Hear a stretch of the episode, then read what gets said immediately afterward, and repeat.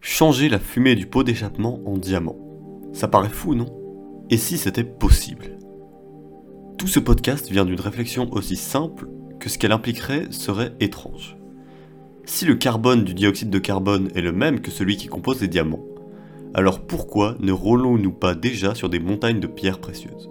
Suivez la suite de ce podcast pour avoir la réponse. Pour commencer, il faut définir les termes du sujet.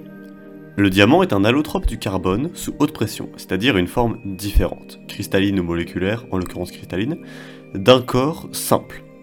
Ici, le carbone. Le dioxyde de carbone, lui, est un gaz à effet de serre dont vous connaissez sûrement déjà tous les tenants et aboutissants tant il fait à parler de lui en ce moment. C'est l'un des principaux responsables du réchauffement climatique, entre autres. Pour aller droit au but, pouvons-nous, à l'heure actuelle, séparer le C du CO2 pour créer du diamant? En un mot, et vous vous en doutiez sûrement, non.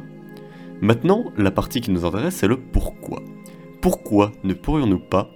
Quelles sont les contraintes auxquelles nous faisons face? Il y a trois raisons principales de pourquoi on ne pourrait pas. La première, elle est de l'ordre stoichiométrique. Lorsque le CO2 est émis, une très forte chaleur est dégagée, et c'est grâce à cela que nous obtenons de l'énergie. C'est euh, plus ou moins la base de l'énergie fossile. De l'énergie en échange du, du CO2. Pour réaliser l'opération inverse, il faudrait alors une forte chaleur, plus que 2000 degrés tout de même, et, la deuxième raison de pourquoi c'est impossible, s'assurer que la réaction inverse ne s'opère pas lors du refroidissement.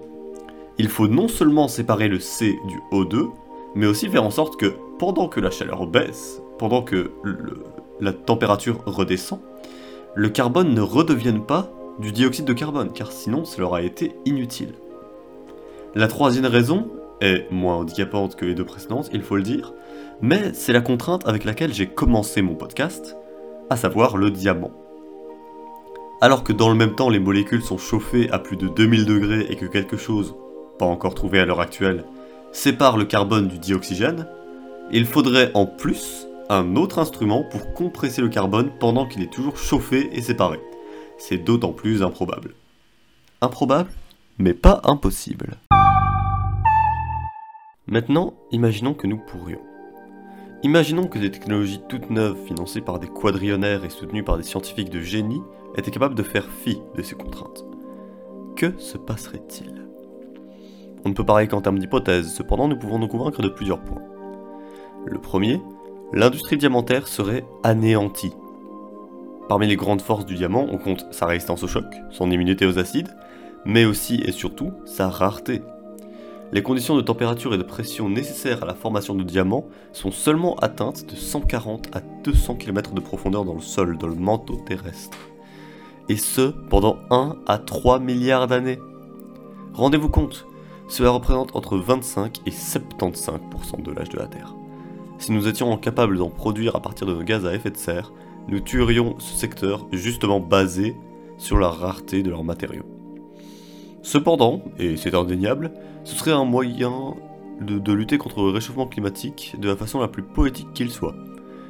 Une occurrence assez terre à terre de transforme tes faiblesses en richesse, en plus d'être un sérieux tour de force scientifique. Au moment où je vous parle, et pour conclure, quel projet pourrait au moins s'apparenter à quelque chose de tel? Dans ce registre, nous pouvons acclamer tous les scientifiques qui font des recherches sur la photosynthèse et qui tentent de l'émuler artificiellement. Ainsi, les plantes que nous défrichons tant pourraient être remplacées par des machines aussi efficaces, voire plus. Important, je vous laisse la- votre avis là-dessus. Je ne vais pas rentrer dans les détails de si oui ou non c'est éthiquement acceptable ou euh, viable. C'est un autre débat, ce n'est pas en rapport avec le sujet d'origine. Je me permets de passer outre.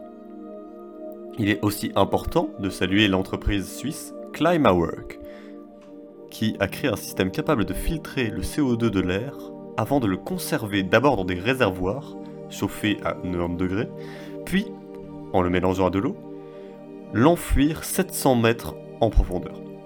En contact avec le basalte, qui est une substance chimique, le CO2 se transforme en pierre.